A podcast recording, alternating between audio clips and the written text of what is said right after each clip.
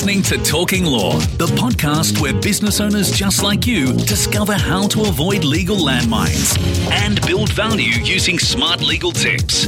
Join your host, Joanna Oakey, as she cuts through the legal jargon and gives you clear and simple, actionable legal strategies, which will get you optimal business results.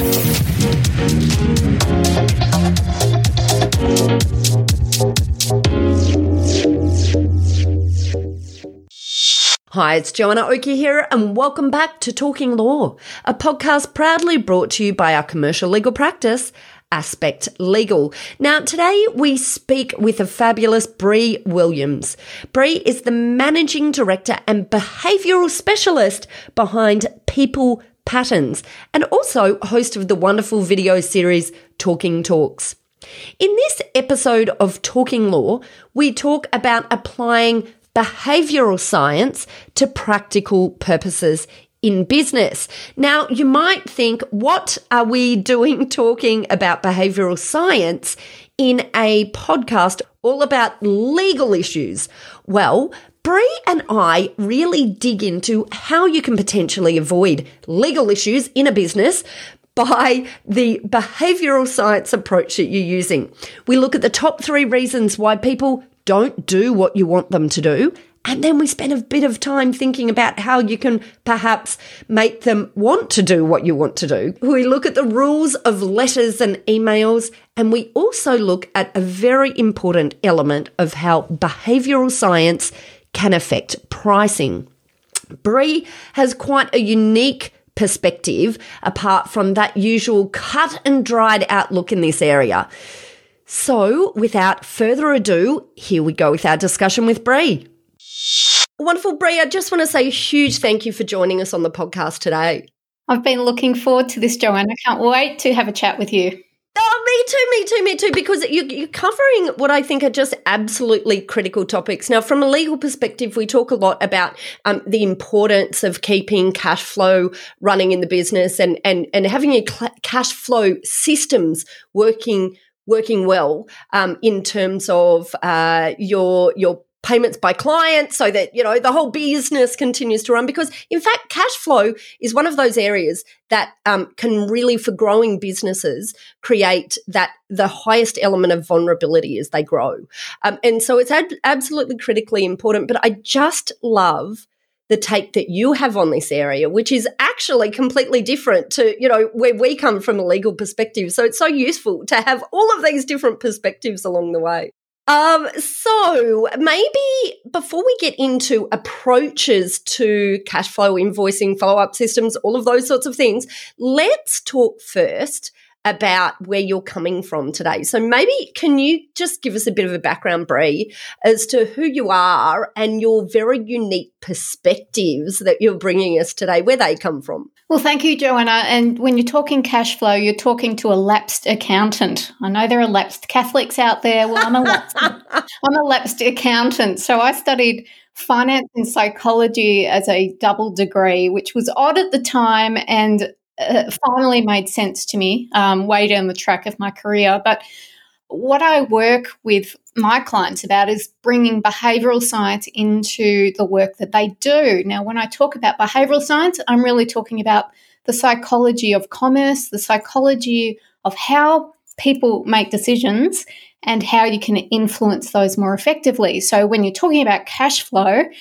you're talking at the end of the day to a human who has to reach into their pocket and give you the cash, give you the money. And yes, there's terms and conditions, which of course you help uh, your clients bed down, and that's very, very important. But it's also the psychology of how we influence people to want to pay us. Well, I mean, that's interesting, isn't it? You know, to want to pay us. Okay, that's a really good point. So, how do we do that? And, and where do you think? I, I guess wh- where do you think the barriers are in in the way communication happens that that can be um, impacted by um, an understanding of behavioral science in this area? So, my starting position, and this will probably be a recurring theme throughout our, our conversation, is that everything in business boils down to trying to get people to do something. So that means changing what they're currently doing to what you want them to do. So not paying to paying, not buying to buying, not clicking to clicking, etc. And that could be your clients or your customers, but it can also be your colleagues trying to get people to participate in a project or sign off, uh, you know, a proposal, whatever you want to get through so that your job is easier to do and that you hit your targets. So if business is about getting people from A to B, the question then is how do we make sure that we do that the most effective way? Now, I won't go into them today, but there are some reasons why we can't just tell people what to do because we'll get uh, possibly a negative reaction. And we can't just ask people what it would take to get them to change behavior. That's probably a topic for another day. But what I can share with you is there are only three reasons people don't do what you want them to. I want to know what those three reasons are. yes. Drum roll, Joanna. The three reasons, and you'll forgive the pejorative I'm about to use, but the first is that they are lazy. Mm. Now, what I mean by lazy is that people don't want to think too much about things, they don't want any friction in the process. So, when it comes to paying you, how do we make it easy, for instance? That's the first barrier laziness, path of least resistance. Make sure that the reward is greater than the effort that we're asking of them. Second barrier, scared people are scared to commit because committing to us, for instance, you know, signing off on that deal means they've got to give something up. Now, obviously, they will have to give up money most of the time, but they also have to give up their um, credibility if this goes badly, and they have to give up their time and effort. So, scared, we've got to overcome people's fear of proceeding. And the third barrier is confusion. So, lazy, scared, confused.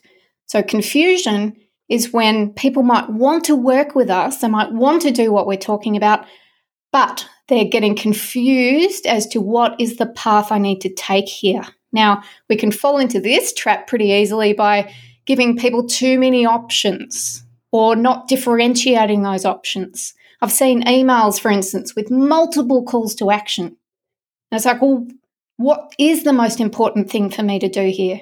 You've given me too much to think about. So, Joanna, when we're trying to get people, whether it's to pay us or whether it's to do business with us in the first place, those are the three barriers behavioral science really shows us we need to overcome in order to be effective. Wow, fabulous. Okay, so so and I guess here, you know, really sort of nutting into this behavioral science for practical purposes um, in in our businesses sort of cre- creates this thought process that I'm sure none of us are having when we're thinking about how is it that we're constructing our emails to get a client to pay, or how is it, you know, that we, um, how is it that we talk about fees with with our clients? So uh, maybe let let's take those two sort of practical perspectives and dig into each of them so that we can understand you know what what this um I, I, guess what this thought process how, how it can impact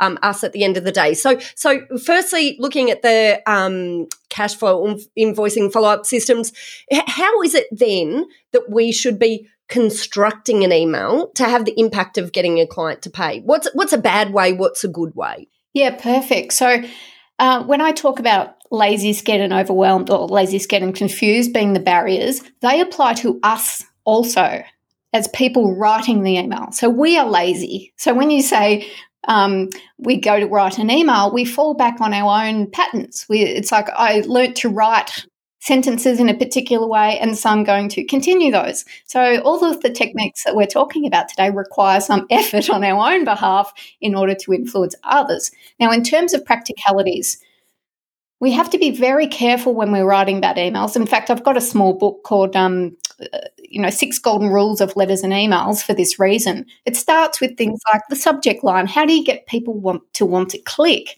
And then it's into how do you greet them and at what point do you add tension into the language? And this will depend very much on how um, negligent they've been in paying you. So, are they close to time? Have they gone over time? Is this the fifth email of, you know, that you've sent them in the in the um, communication pathway? So the language will have to change. So, so, but in terms of some general hints, whenever we're asking people to do something for us, I always like the rule of done before do. So, in other words, tell them what you've done before asking them to do something. So, I've prepared your invoice so that we can proceed with the project. So, you've shown that you've sweated, you've put some effort in before then asking them to reciprocate and do something which is pay you, for instance. Another rule that I um, that I share with my clients: get before give. In other words, what do they get before what they have to give you, so that we can lock in this time, so that we can lock in the project, so I can confirm the price, because goodness knows with inflation, thing pricing is changing. So we can lock in the pricing. That's their get. Can you please dot dot dot? So can you please make sure that you pay the invoice by X, for instance. So done before do. So here I've provi- I've prepared an invoice for you, Joanna. Not here's your invoice. It's here I've provided an, I've um, created an invoice for you. So I've done you a favor of getting you the invoice that you wanted and get before give. So what do they get? By giving me what I want them to give me. And so, how can this work? Uh, you know, what's an example of how it could work in the situation where you uh, the the organization has already given so say you've already you, have already provided the services and now all the goods and now you're chasing up payment so so what's an example of how you could use that get before give in in the context that it's it's already been provided it's difficult, isn't it? And this is where your work becomes so central because it's about setting up yourself for success in the first place. So making sure that your terms are um, short, so don't have prolonged 30 day terms if you can get away with seven or 14 days. So you anchor them to a shorter period of time and you withhold or you stagger payment. So you get them to pay a deposit so that you are not as exposed and you withhold providing that final good or service until they've paid. Now, that's ideal. If they haven't done that, then it becomes, as I say, an escalation of scary language. So, firstly, assume that perhaps it's just slipped their knowledge, particularly if you want a continuing relationship. So, you might have missed my last email, which was dot, dot, dot. And then as you're going um, forward and they're ghosting you, for instance, that's when you're starting increasingly down the scary language path. Now, in terms of the get before give, this is where you really do have to fish around for a benefit for them for finalizing this. But it might be something like so that we can avoid getting no, I was going to say the lawyers. The lawyers involved. involved. Exactly. so that we can avoid any. That sounds like um, a benefit. Conflict. Yeah. benefit for you, Joanna, for sure. But um, that's when you can start to play around with the language of well, what do they get out of finalising this, and it would be so that we can avoid. You know, you know the unpleasantness or the um, protracted, protracted contractual um, relationship or whatever it happens to be. Can you please, um, you know, see to this urgently? So I would I would look at it as being an escalation process. Brilliant, love it. Oh, look, that's absolutely fabulous. So uh, one of the things that we we also sort of mentioned in passing, you talked about um, the escalation of prices at the moment. So that brings up a really great second area that I wanted to drill into the the way in which you talk about fees, um, and and I think this is going to be really, um, a, a, you know, of, of, extreme importance to our clients at the moment as as we're high, entering into this environment of high inflation everywhere. Um, so fees, obviously, one of those things that um, uh, all of our clients should be looking at, um, and and you know our accountants and our listeners um, on this podcast. Really interesting topic. And when you talk about this whole, you know, laziness, fear, and confusion, I often wonder if you, know um, professional service providers often suffer these three areas themselves when when being fearful of increasing fees or talking about fees, you know, and maybe a bit lazy. They couldn't be bothered going through the process of talking about fees either. And confusion, maybe they're, they're, they're also confused about that, how they're going to approach it. So they, they procrastinate and procrastinate. And we absolutely, you know, uh, we absolutely have conversations a lot with businesses that I think suffer these issues. What's the solution, Bri? Give it to us. What should we do? well, I think behavioral science is good in that it takes out that awkwardness because you know that the techniques that you're using are based on science. And so it's not just you pulling your, your um, put, putting your finger in the air and saying, I, I guess I should follow up this customer. You can, you know, do it in a methodical way, which I know as an ex accountant appeals to our logic for sure. But in terms of right now and, and fees, there's an expectation at the moment that prices are going up. So we should be capitalizing on that because otherwise our margins are going to get squeezed. We're paying more for milk. So there's a natural expectation that there will be an adjustment. Now, that's key. Uh, some language I just used there because when we are communicating a price change to our clients, we don't want to keep saying, your price is going up, we're giving you a price rise, everything's increasing. No. You want to be clear in that you want to say, yes, maybe once you want to say your price is increasing, but from there on, swap increase out with change or adjustment. This is a way of avoiding inflammatory language being repeated. So we don't want to keep hitting them over the head saying, this is bad news, this is bad news yes, be honest and transparent and say, look, our prices are going up because, uh, and you can contextualize it with the adjustments in the economy. But from there on, swap it out for less inflammatory words like adjusted or change, and people will have a tolerance for that.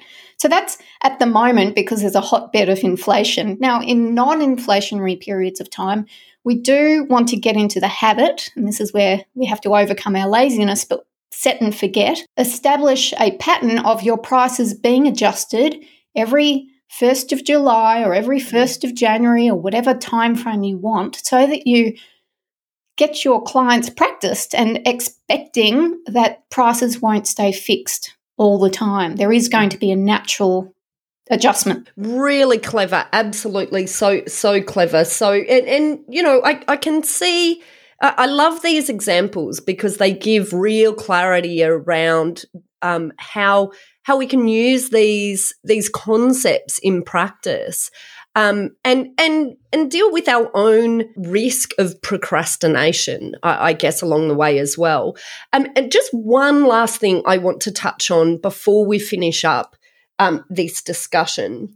Uh, we've talked about uh, fees and pricing. Just maybe if you can give us sort of your top two or three tips looking from a marketing perspective, because one of the things that you, you talked about um, in your your, your uh, three step issues, the laziness, um, fear, and confusion was the issue with providing too many options. So maybe if you can just talk about that in a marketing sense, I think that'd be really useful for for our listeners to hear um, and and to sort of ruminate on as they're preparing their own marketing or their own options. And maybe even this comes back to pricing options because you talked about increasing fees, but sometimes a, a fee increase might also come with looking at different ways that you can option or bundle things but how do we work out what is that level between good options versus entering into the space of confusion? So maybe you can take us through that, Bri. Yes, it's a, a classic uh, experience where we are trying to be generous and providing everything to everyone. And um, we don't want to let anyone off the hook. So we want to provide more and more options. And that becomes bloated and unwieldy for us to manage and very difficult for them to process. So it's a combination of two factors. Yes, it's the number of options, but it's also how you differentiate those options. Now, as a rule of thumb, I would tend to work on the proposition of three options in most cases. Now, that might mean you end up having to cluster things in different hierarchies so that you have three of this group and three of that group and, and what have you. But an odd number helps because then it draws attention to whatever you have as the middle option, because there is such a thing as the Goldilocks effect. People do like to um, tend to gravitate towards the middle. Now, that then becomes a question of we have to make sure that that middle option has the best margin for us so, what do we put as the more expensive option? And we want to for them to see that expensive option first because this uses the principle of anchoring, which I mentioned very briefly. But anchoring is the first number or first piece of information people receive is the most important. It becomes an anchor point. So, if option A is $2,000 and option B is $1,000, I'm going to get a different reaction than if option if we'd had those reversed and I was going from $1,000 to $2,000, the pain is more significant in the second example because I was at $1,000. Now you want me to upgrade to 2000 ouch, as opposed to $2,000 makes $1,000 look terrific value. So it's the sequence of those options and it's also how you differentiate them. So when I talk about differentiation, that can come really down to design, of how you articulate your features and benefits, not even just what features and benefits you have, but for instance, using ticks and crosses. And crosses are significant here because often we like to say you can have option one, two, or three, and we tick them all. Sure, option three, the cheapest option, might have fewer ticks, but really it might, at a glance, given everyone's lazy, think, oh, well, option three looks okay. Swap out those blank features, for instance, with a cross mark, and suddenly there's a different psychological pain. So when it comes to choices and making sure people don't get overwhelmed by them, yeah, try and limit or cluster the number of options. Make sure you differentiate those options and make sure you sequence the options in a way that's going to make the one you want them to buy look the most attractive. Bri, you're a master. This is amazing. What fabulous information for our audience today. Um, I just want to say a huge thank you to you for coming on to the show.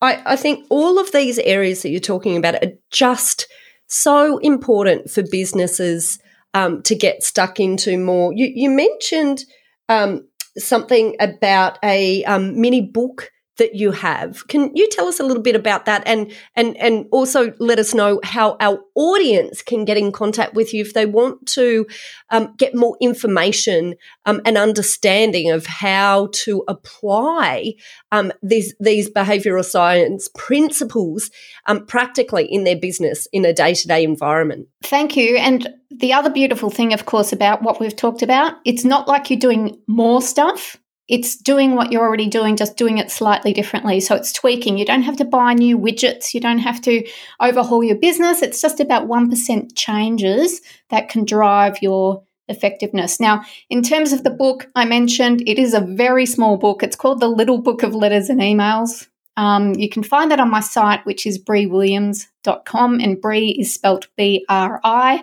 not like the cheese, although I've had all of the cheese jokes uh, one can have in their life, briwilliams.com. But I'd also recommend a couple of things for your audience. That one is Just Do This, which is my program. It's like a, um, a repository where people can go in and find out how do I design my invoice so that it converts more effectively? How do I design my website so that it does the same? How do I, there are scripts in there to help you follow up with any challenge that you have so that you have the language, a bit of which we've talked about today. So just do this means I've, t- I've taken out all the difficult stuff. You just have just do this to get a more effective business. If you're more interested in behavioral influence skills set, uh, I'd check out my influencing action course, which is teaching you about the model of lazy, scared, and confused. Wow, I love it. Bri, huge thank you for coming on to the podcast today. Absolute pleasure. Well, that's it for this episode of the Deal Room podcast with behavioural specialist and managing director of People Patterns, Bri Williams. And as you've heard, there are significant applications of the findings of the behavioural science field to business contexts. And if you'd like more information about this topic, then head over to our website at www.talkinglaw.com.au where you'll be able to download a transcript of this podcast episode if you'd like to read it in more detail. If you want to get in contact with Bri Williams, you can check out our show notes for all of her details as well, including links to Talking Talks and, of course, to her business consultancy people patterns. You'll also find a link to booking in with our legal eagles at Aspect Legal if you would like to find out how our lawyers might be able to assist you with any of the matters that we've had a look at today. Well, thanks again for listening in. You've been listening to Joanna Oakey and Talking Law, a podcast proudly brought to you by our commercial legal practice, Aspect Legal. See you next time.